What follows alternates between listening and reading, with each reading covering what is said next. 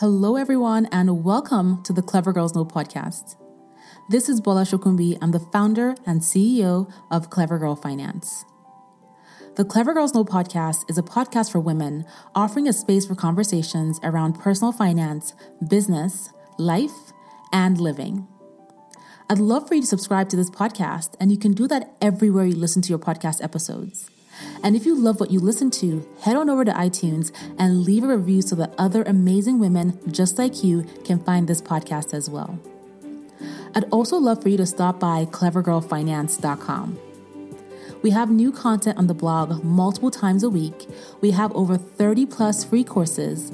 Plus, when you sign up for a course, you can talk to a Clever Girl Finance mentor for free to get encouragement, motivation, or if you just want to have an open, no shame, no judgment girl talk. Finally, check out our YouTube channel. Just search Clever Girl Finance on YouTube. And if you don't already follow us on Instagram, you can find us at Clever Girl Finance. Okay, so let's get into today's episode. So, on today's episode, I talked to Mrs. Miller, an incredible personal finance expert and also a writer for Clever Girl Finance, where she talks about what she does with her money now that she has paid off her debt and how she's being intentional um, with saving money and also how she's navigated wealth guilt. This is a really great episode because she's just really candid about saving and just what happens on the other side of debt and how she's navigating it. So I hope you guys enjoy listening to this episode.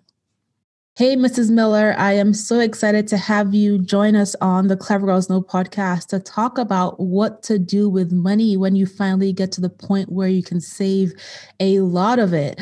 But before we get into the episode, I'd love for you to tell everyone who you are, what you do, all that good stuff. Yeah, thank you so much for having me, Bola. I'm super excited to be here. Uh, so, yeah, I'm Mrs. Miller, and I am the person behind Miller's on Fire. I'm most active on Instagram, but uh, it's been a little quiet there. Um, so, I am a Latina, first generation college graduate, uh, and I'm a daughter of an immigrant. I'm also someone who, uh, in her 20s, basically spent her life living paycheck to paycheck, even though I was making a pretty good income. So uh, that's a little bit about me. I was born and raised in the Bronx. Uh, I left New York for a little bit, but now I am back in New York City. Awesome. So we're going to start at the very beginning of your financial journey. And you started that financial journey in 2016. And when you started, you had debt, right? And um, I would love for you to share what kind of debt did you have? How much did you pay off? And how did you even get motivated to want to pay off your debt? Yeah, so um, I'm gonna go back one year, which was 2015. I came across this like clickbaity article about a group of people. Actually, it was a couple who had retired in their 30s in order to travel the world. And I saw this article. I read it. Um, I sent it to my then boyfriend. I was like, "Wow, this is pretty cool." And that was the end of the story. So now I'm gonna fast forward back to 2016. Um, my job, uh, I really enjoy the work that I do and the people people that I worked with, but my supervisor ended up leaving and we got new management and things started to shift in a job that i really loved uh, from being a really great place to work to being a little bit toxic. And so as the weeks went on the months went on i just thought like wow nothing is going to change. We have management from not such a good place. so it really became something that I wanted to do. You know, I, I really felt stuck. And I realized that I it wasn't as easy as just quitting my job. I work in a specialized field and realize, wow, like I don't have a lot of options right now. And it didn't feel like a good place. So I found that article that I had sent to my boyfriend and read it and sort of took a weekend and went down this rabbit hole to figure out how in the world are people retiring in their 30s? What can I do? And that was where the journey sort of started. Um, now, you asked a little bit about debt one of the first things that I noticed was that I took a look at what my income was and looked at what my basic living expenses was. And I realized that I had a whole bunch of money left over, or I should have, and I didn't. So I was trying to figure out where was all that money going to. Um, in 2016, I was already married, uh, and my husband had a car note of about maybe $5,100. And then I had some student loans left. Um, I was fortunate enough to decide to go to a community college for my first two years of college. So the student loans came just from the two years, uh, the last two years of university. And I only had about 30, uh, about $3,100, $3,200 left. So we didn't have a whole ton of debt. But I think, like most people, it just never really occurred to me that I could make more than the minimum payment. And so I said, well, I don't have a lot of room in my budget. This is what I thought at the time. I said, but if we didn't have to pay this car payment and this student loan, I could begin saving some money. And that was sort of where it started. And you know, sometimes it's just sometimes you just need that eye opener to make you realize, wait a minute, I need to focus on my finances so I can have options. And for you, it was the toxic work environment that made you want to just, you know, change things to give yourself those options. And I think that it's really great that you, you know, got to that point and you decided to focus on paying off your debt. So, one of the things that you talk about that you're open about when it comes to paying off the debt that you had, you and your husband had, is that you earned a good income. And I was wondering if you don't mind sharing how much you earned because people are always curious. They want to know, especially when we when we do these podcast episodes. Yeah, no, absolutely. You know, I thought it was really important for me to share as much of my numbers as possible because I think it kind of gives people some perspective. Mm-hmm. In 20 my in 2016, my husband was still in school. So um I, I'm actually the breadwinner in my family, or I make more than my husband and my family even now. But at that point, I was really making more than him because he was in school. He was finishing up his degree, and I was making about a $100,000. But we were a family of two. So uh, for a party of two, we were making about a $100,000.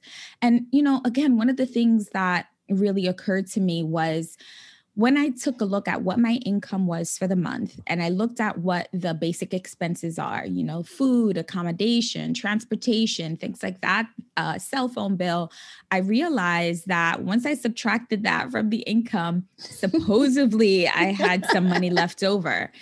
Um, and it was like at that moment that I realized, okay, it's saying I have X amount of dollars left over, but what in the world is going on? So I really had to come to the realization that I was living paycheck to paycheck. I was earning a hundred thousand dollars. Um, yet if I missed maybe maybe not one but if i missed two paychecks i was going to be in a whole lot of trouble um, and i think mm-hmm. that there's this like misconception like the more money you make everything will be okay. Yeah, that's not always so not true. mm-hmm. And it's not necessarily the case. Well, thank you so much for sharing that. And just to provide folks with additional context, you're in the New York City area and a lot of people hear $100,000 and they're like, wow, that's so much money. But I think depending on where you live um, and the, the taxes you have to pay, um, that can be significant in terms of how much of how much is taken out of your income. So just some additional context. So based on this income, you now got to the point where you've paid off this debt, you had extra money at the end of each paycheck when you paid your bills. What compelled you to focus on saving now that you paid off your debt instead of just spending and basically improving your lifestyle because that would have been really easy to do in New York. Yeah, so it never occurred to me and I will say that back in uh, in early 2016, we were living in California. So I was born and raised in New York City. And um, in 2009, 2008, I moved to California. I met and married my husband. I purchased a home. Um, and so in 2016, in early 2016, we were living in California. Now it's still a high cost of living area. Um, and we later moved to New York. Um, at the end of 2016, we ended up moving to New York. Um, so there's, you know, even though we were in California, it was still a high cost of living area. Mm-hmm. And then moving to New York, we didn't do any, we did worse actually. When it comes to like a really high cost of living area. Um, so one of the things was as I began to sort of see what people were doing when it came to like retiring early and becoming work optional, I realized that they they all had one thing in common is that they were investing and this is something that was so foreign to me. The you know they kept using terms like build wealth and i was like what in the world is that? Like only the rich could do that. Uh, only people with a lot of money can invest because these weren't terms that i grew up listening to or hearing. It wasn't something that i thought was available to me.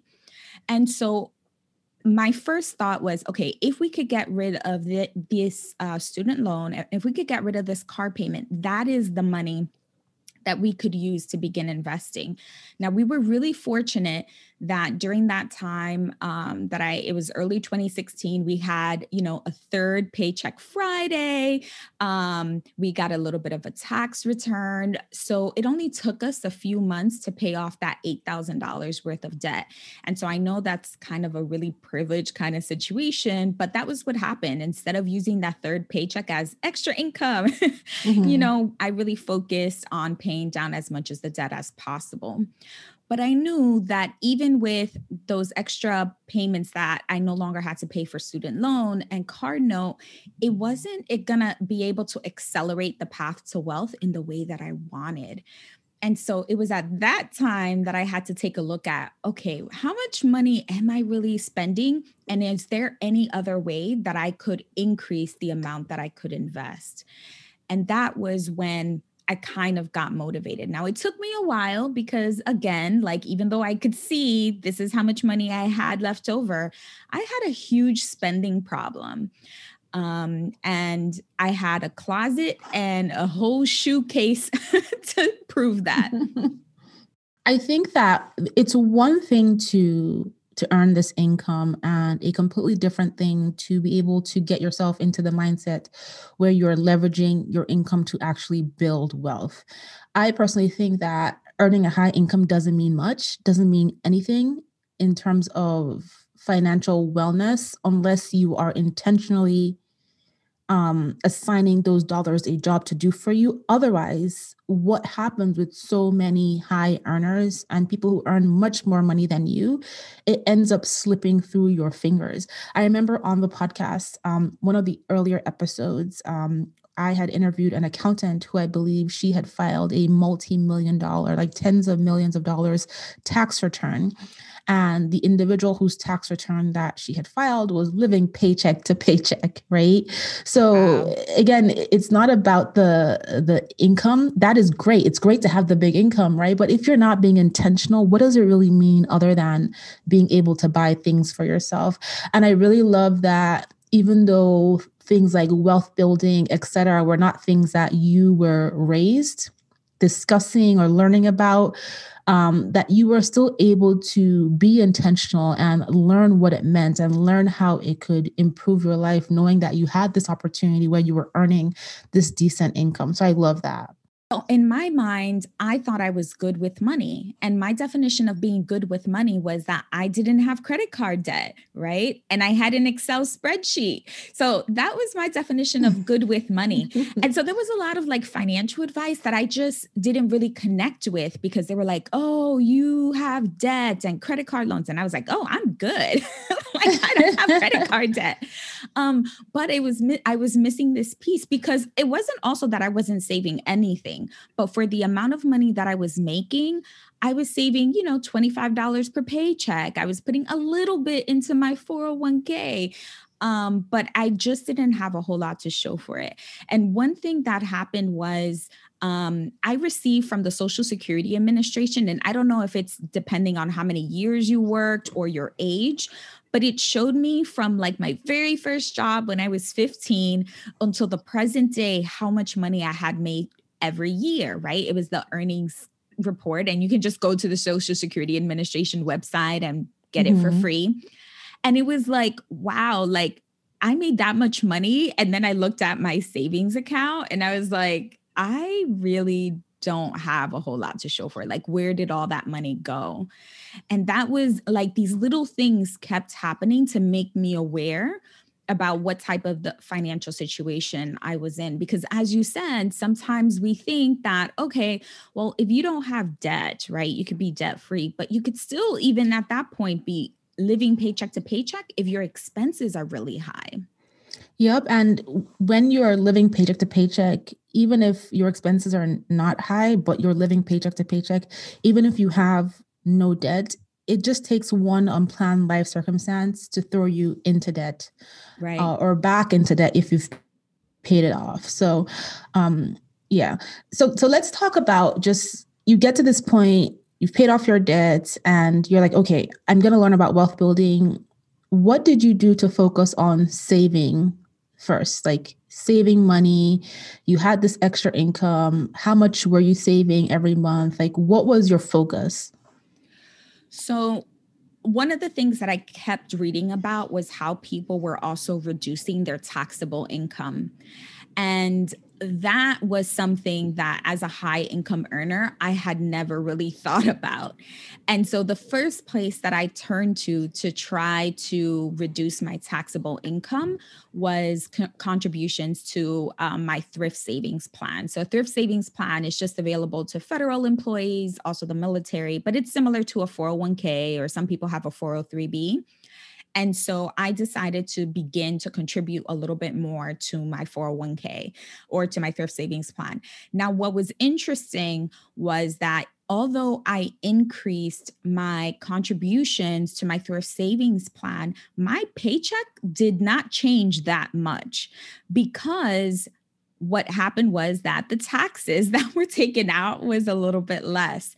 Now, it's not a dollar for dollar exchange, right? So it's not like if you put a dollar into your retirement account, you're going to be saving a dollar in taxes. But it was, you know, being from California at that point, like California taxes were pretty high, as New Yorkers also know.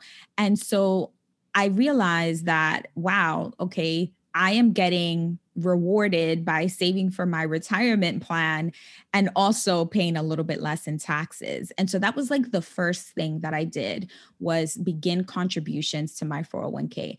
And for me that really helped me because it didn't give me it eliminated the step of having to decide what to do once my paycheck came into my bank account, right? I didn't mm-hmm. have to decide it. It automatically came out and that was it that's such a good point that you make. You know, a lot of people feel, well, you know, if I contribute to my employer's retirement plan, that means I'm going to get less in my paycheck. But when you run the numbers, you use an online calculator, whatever it might be, you'll realize that if you if you start incrementally, let's say you say I'm going to do 5%, because it's a pre-tax deduction to your employer's plan, you'll find that the difference in your paycheck is really minimal post taxes and you know you'll realize that wait a minute i can actually contribute more and then you can just try to contribute incrementally over time until you get to the point where you're maxing out. And by that point you may not even miss the money. Like depending on your income it might just be a few hundred dollars difference in your paycheck. And you know if you're interested in learning more about reducing your taxable income mrs miller actually wrote a really awesome article on the clever girl finance website that i will we will put the link in the show notes for you to go check out where she breaks down exactly how she does it. And it's just so insightful because a lot of times what you think it's going to be like you think it's going to be a huge difference in your paycheck that's really not what that's really not what it's going to be. And i also love the fact that you know, when you're contributing to an employer's plan, you don't have to think about it. You don't have to debate it. Like you said, it just comes out automatically. So you are saving. And if there's a match, there's that added plus of you getting this free money from an employer. And all you have to do is set up the online thing, fill out the paperwork, opt in to do this thing, to save um, for your future self. Yeah. And I think one of the things also that I did not realize that we all use the term like saving for retirement, but it wasn't until like I realized exactly what a 401k did that I was like, oh, this is investing. And yes. so many people will begin, you know, they'll say, oh, I want to start investing. Like I see that you're investing. And my first question is, are you contributing to a 401k plan? Because that is one of the easiest way. You want to begin to invest take a look at the retirement accounts that might be available to you. So you may not have a 401k, but maybe a Roth IRA or if you're self-employed, right? There's all these different type of retirement accounts that might be available to you and it is one of the simplest ways to begin investing. Yes. And like you said, it's automatic. So low barrier to entry. The money comes straight out of your paycheck. You don't even get to think about it. And once that money starts getting deducted, you stop missing it because it's not there for you to debate. yes, exactly. Exactly. So you started by saving money in your retirement accounts. Um, outside of that retirement savings, I'm assuming you got to the point where you were maxing it out or contributing, um, you know, the most um, to the account. What else were you doing outside of retirement savings to then put aside this, you know, additional money that you had to spare? Yeah. So eventually, my husband and I got to a point where we were able, you know, we did it incrementally. We kept doing it until it was going to hurt. But what was happening on the other side? I love you said until it's going to hurt. yes. I do believe that this is true. Like, I think it's one of those things where people will say, Oh, I can't do 5%. And I'm like, Well, try six. Don't do five, try six, and let's see what happens. Because I think it does take a little bit of adjusting, but I think people are more resourceful than they think if they're forced to be in that situation. And so um, what started happening was okay, I began contributing a little bit more, a little bit more into retirement plans, right? The workplace retirement plans. But then on the other side, I really began reducing expenses and I became more conscious of my spending and I became more intentional with my spending. And I knew that I was in this t- toxic work environment. And if I wanted to leave that job or give myself the freedom to leave that job and prepare myself for um, having, you know, being able to take a few uh, months off of work, that I needed to have like this safety and this buffer in my in my spending or in my budget but i wasn't going to be able to do that if i kept spending in the way that i was and so I began taking a look at every time I went to Target, every time I even went to the dollar store. You know, you go to the dollar store thinking you're going to pick up three things and then all of a sudden you spend 20 bucks, right? So it's not always the only the obvious things. It was also the amount of times that we were eating out. It's not about eliminating eating out, but did we really need to both eat out for lunch? Did we both need to order takeout food? You know, like it was all of these things. So the 401k contributions was a great place, but I had to look at where my money was going.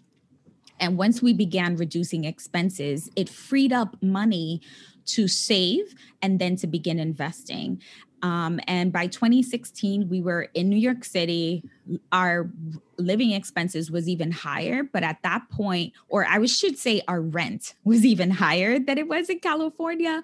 But by that point, our living expenses overall was so much less because we just became super focused on only spending money on the things that we valued and that mattered to us. And that's really important, you know, as you are saving and investing and trying to figure out how to cut your expenses, really thinking about is this expenditure, is this, you know, whatever you're spending money on, is it of value to you? So you contributed to your retirement accounts, um, you were saving cash, and then you started investing. Do you mind sharing on average how much you were saving a month? Um, so we we did our 401ks which is you know at that time was like $19000 a year for each of us. And then um, we also opened up i think i opened up my roth ira first which is about a $6000 contribution um, a $6000 contribution every year. And then we were able to do that also for my husband. And again really what made the difference was my husband was now working full time um, and he is not a six figure earner. Um, combined, our uh, our income at the time, now being in New York, was a little bit different. It was maybe 160. But again, that was for two people. So we were making about $160,000 if you live in New York City, like you're not paying just federal taxes, you're paying state taxes, you're paying city taxes. So our take home pay wasn't a lot. But we got to the point where we were living off of 50% of our income and we were saving about, um, what is it, maybe $5,500 a month. But it didn't start off that way, right? At first it was, you know, okay, we can save $1,000 a month, 2000 3000 and slowly but surely as as our salary increased, we um, didn't increase our living expenses and we were able to have a nice cash cushion. Um, and I will say in 2020, though, we increased what our cash reserve was. Um, so we went from like six months of living expenses, we're up to nine right now, but I think a good place that I feel comfortable is 12. And that money is not really earning interest, right? It's not about growth, it's just about safety. And um, with the 401ks, with the Roth IRAs, and also we had available to us a health savings account. We were also contributing to that. So I know that this is a lot of money for most people, but this is where we um, this was how we were able to do it was really reduce and get laser focused on our spending and I think sometimes people think of it as deprivation. And I will say, Bola, we don't feel deprived at all. And from 2016 until now, we have traveled, we have continued to do the things that we love. We just cut out the things that were kind of taking time and money away from us. Um, and we never really realized it. Mm-hmm. You know, I think that what you and your husband have done together with your income is amazing. Um, you know, you consider yourself high income earners, um, but I will say that given the city that you live in, there are many people who earn a ton of money um, who save zero. Um, just because of lifestyle lifestyle creep, um, high expenses, the things that they buy, and the fact that you and your husband are able to max out um, employer plans and open your own separate retirement accounts and max out health savings accounts and um, save nine months of your living expenses in New York City and working towards 12 months, that's a big deal on your income. So I, I, would definitely tell you to acknowledge that and own that. Um, and I, I guess I, I'm also curious to know, you know, given your background, where you come from, did you or do you feel any guilt or feel judged by you know about your earnings compared to the people you have around you? And how do you manage this especially since you didn't grow up in a background where wealth building was something that was discussed and now you are in this space where you're earning a really great income and you're a high income earner but you know, obviously you still have everybody around you? Oh Bola, this is such a great point, and this is something that I write about on the blog. Um, and the first time that I felt this feeling, I didn't have the word for it, but now I kind of refer to it as wealth guilt. Um, I was just about to cross over into making six figures. And so the leap was, I think I was going from like 94,000 or maybe 96,000 to $100,000. Like it wasn't like a whole, it wasn't a big difference, but there was something about crossing into that six figure mark that really made me uneasy. And I, instead of being really excited about it, I felt really guilty. Um, now, there was some talk during that time about like the one percenters. and so I was like, Am I now part of the 1%? Of course, no, not really. But uh, there was just something, you know, I think um, particularly if you never really grow up knowing anybody who's wealthy or, or, who has money, sometimes the conversations about people who do have money as they're in some way bad, right? They're in some way greedy, they're in some way stingy or something like that. Um, I wondered now whether or not that was that was what people were going to think of me. And I thought about my parents and how I was making more money than they had ever made in their entire life. And I didn't have any kids. Um, I did actually, I started making six figures before I got married to my husband. So I was like, I wasn't even married. And I felt this overwhelming sense of unhappiness, I guess, or guilt, really. Um, I don't know, maybe survivor's guilt, because I knew that there were so many people who were hardworking and still struggling to to make it. Um, and even though I was living paycheck to paycheck, I didn't worry about not paying my bills. I was able to pay my bills and have a lot of money to spend on fun things. And so there was this like overwhelming sense of guilt. And I thought, um, instead of being happy about the the the raise, I felt guilty about where I had come or where I had arrived. Mm-hmm.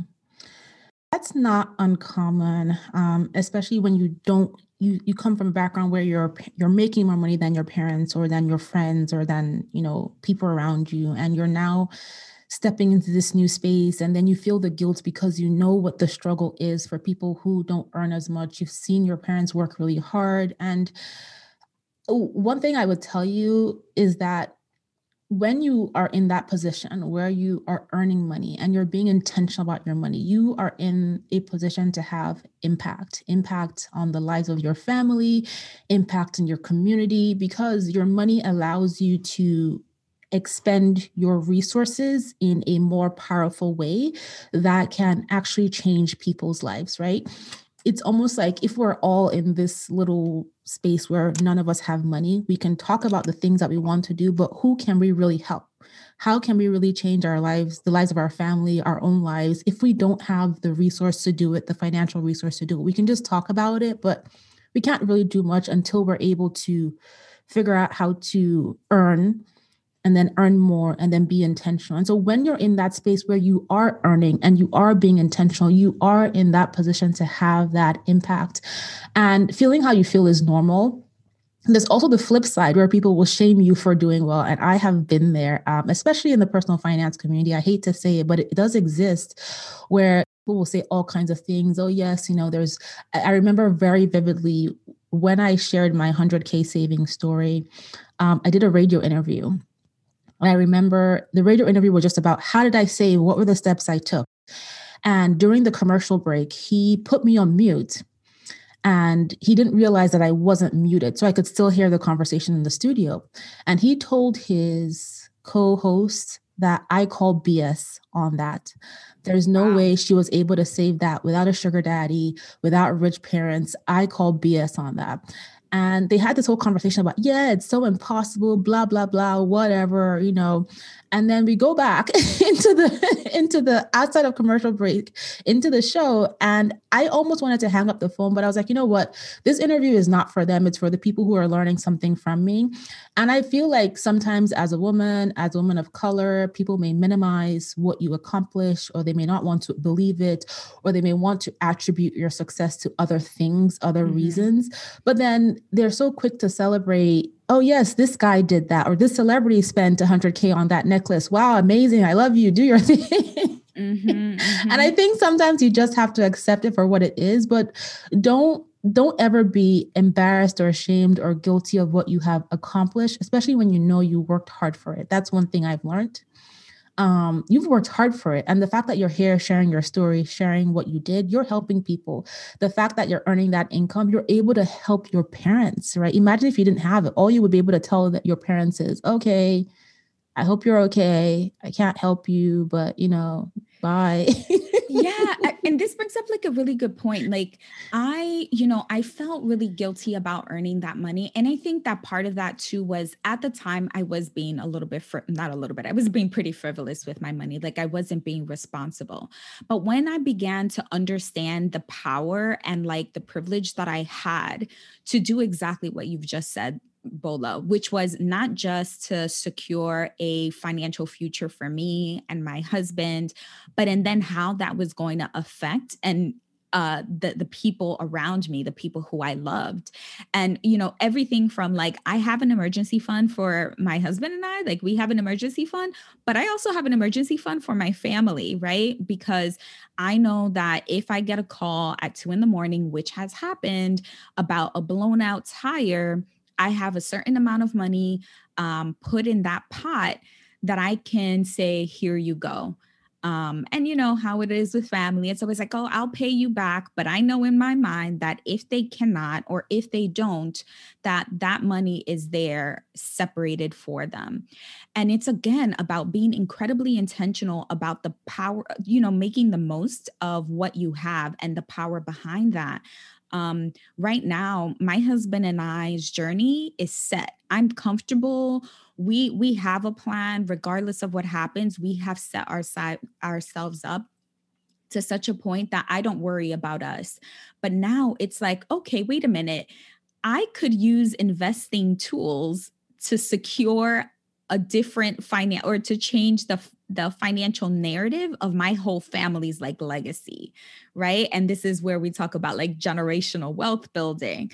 And you know one of the things that i stopped doing a few years ago is, is instead of you know buying christmas gifts or birthday gifts in the traditional sense so toys and clothes and things like that like i opened up investment accounts for each of my nieces and nephews and they know I love that, that, Yeah, and I and they know that from me what they are going to get is a card with the balance of their investment accounts.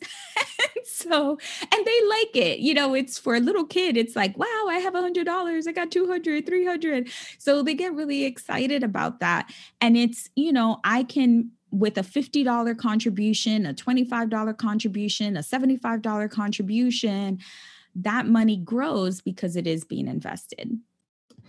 That is so powerful. That is so, so powerful. You're doing amazing. I love that. I love just the fact that the intention behind I paid off my debt. I have this extra money. How can I focus on aggressively building wealth and impacting my family and just changing the narrative for for yourself? And I, I just I just love that. So you should be incredibly proud of everything that you have accomplished. Thank you so much, Bola. And I will say, you know, I I, lo- I love your story too because you have been open about like liking luxury items and things like that. And, and yes, was, and it was for me actually. You know, I think it comes from like this scarcity mindset because when I I never would pay a hundred dollars for a pair of jeans. Like, are you insane? Two, three, four hundred dollars for a handbag, get out of here. but you know what happens? I remember when we were moving from California to New York and we had to completely downsize. Okay. So I'm talking about a three bedroom house to a little shoebox of an, an apartment, like 400 square feet. Like, so I had to get rid of everything. And we had a couple garage sales. And at the end, I was like, okay, we just don't have any time to sell all this stuff. And I literally had a friend back up their pickup truck and take all of the stuff, AKA money, and just take it to Goodwill. And it was like that realization of like all of that stuff used to be money. and it was like, oh my goodness. But you know what happened? By that point, we had already um, been doing good when it came to saving and increasing our investments. That when we got to New York, um, I think it was maybe a year into it, I kind of got into luxury handbags and I saved for it and I purchased it and I had not one ounce of guilt about buying it because I knew that I didn't have, you know, 50 handbags that I never used that maybe I purchase from like Marshalls or Ross or TJ Maxx. but I was like, okay, I got two handbags and I want to buy this one and I'm going to save for it and I'm going to buy it. And that's the end of it. Um, and that's kind of the way it, it, it went because I had, it, there was like this idea that if you spent a lot of money, then you were wasteful. And some people might say that still, right? They might be like, oh gosh, I don't even want to know the brand of bag she bought or how much she spent for it.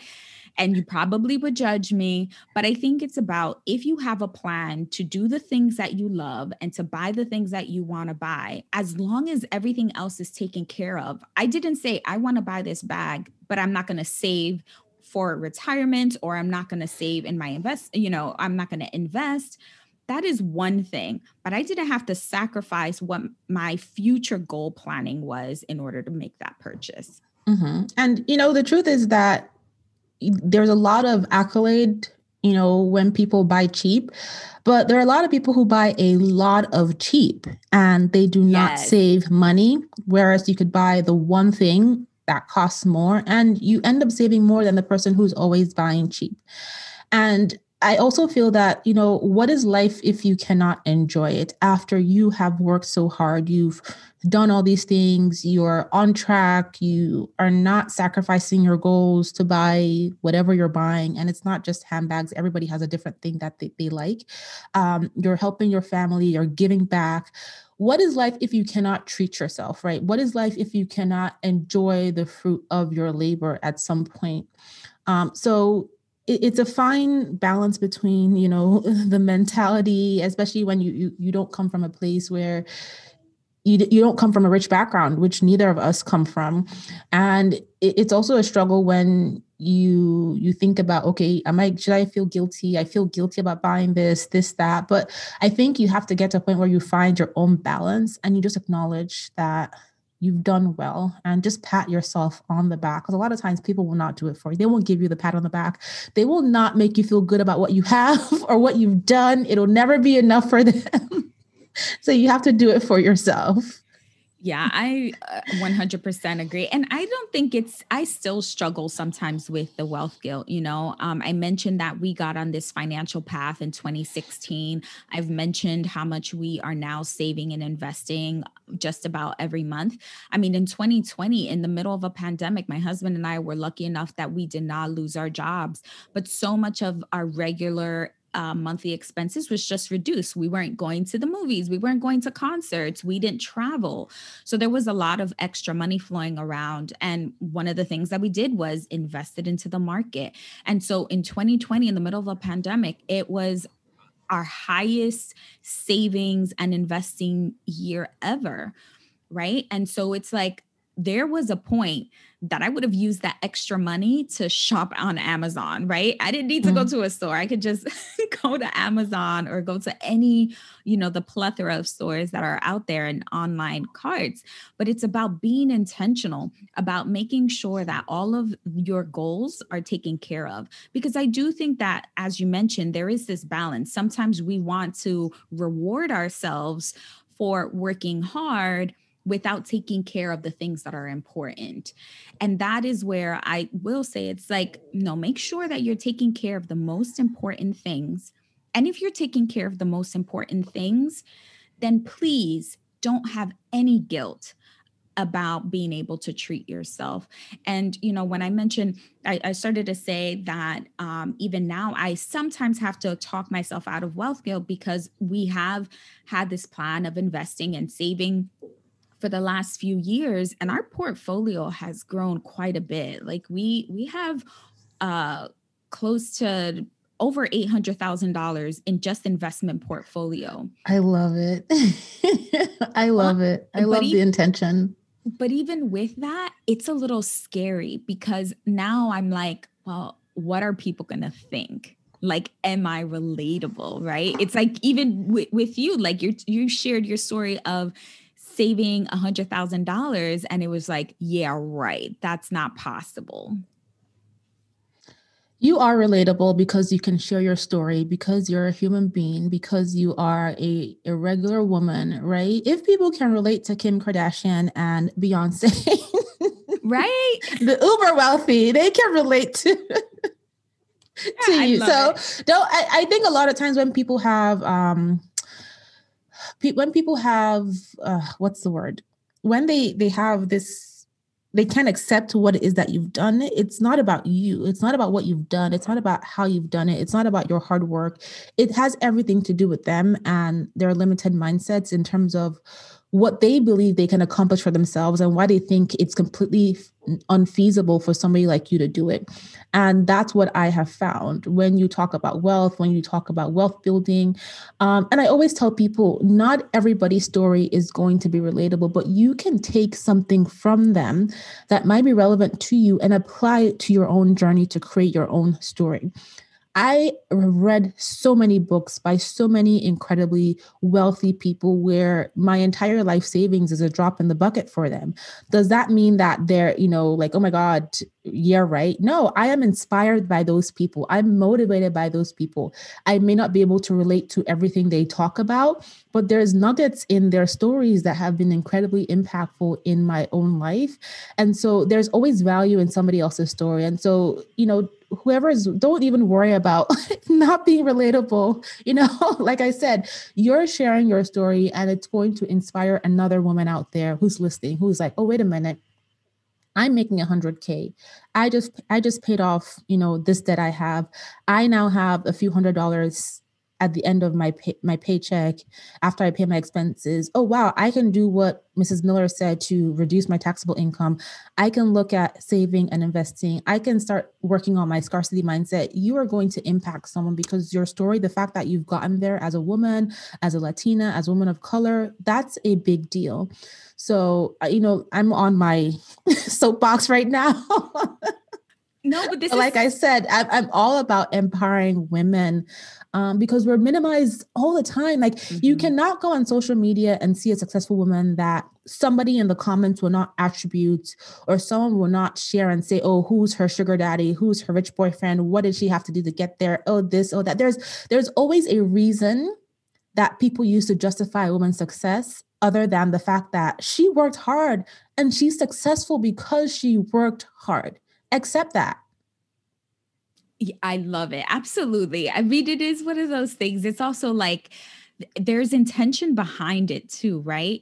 It's not just because, as you've said, and I think sometimes I try to minimize it, but New York City is very expensive, right? It is expensive. Um, I don't but, live far away from you. right, right. And it's like super expensive. And there are people who make way more money than we do and are still living paycheck to paycheck because they're they have either not really figured out the power of investing um, they haven't decided on what their priorities are and that's really it. Like for me for a long time my definition of success was proven i guess you could say by the amount of stuff that i had and that was a very skewed viewpoint. And I think a lot of people will attribute success to what they own or you know what they have in their closet or what you know whatever the thing is um and i had to really have a mindset shift about that and really say like is this really important to me is having a closet full of shoes you know that I probably only wear the same four over and over again, but I have 50 or 60 pairs of shoes what you know what where where's my value? Where's my priority? And i am definitely not a minimalist. I think some people might say that i'm frugal. I don't really think that i'm frugal. I'm like i just don't spend money on the things that i don't care about. The other day i was having um dinner with my family for the first time in a very long time. And one of my sisters says, Oh my God, her iPhone still has the button. And I'm like, what?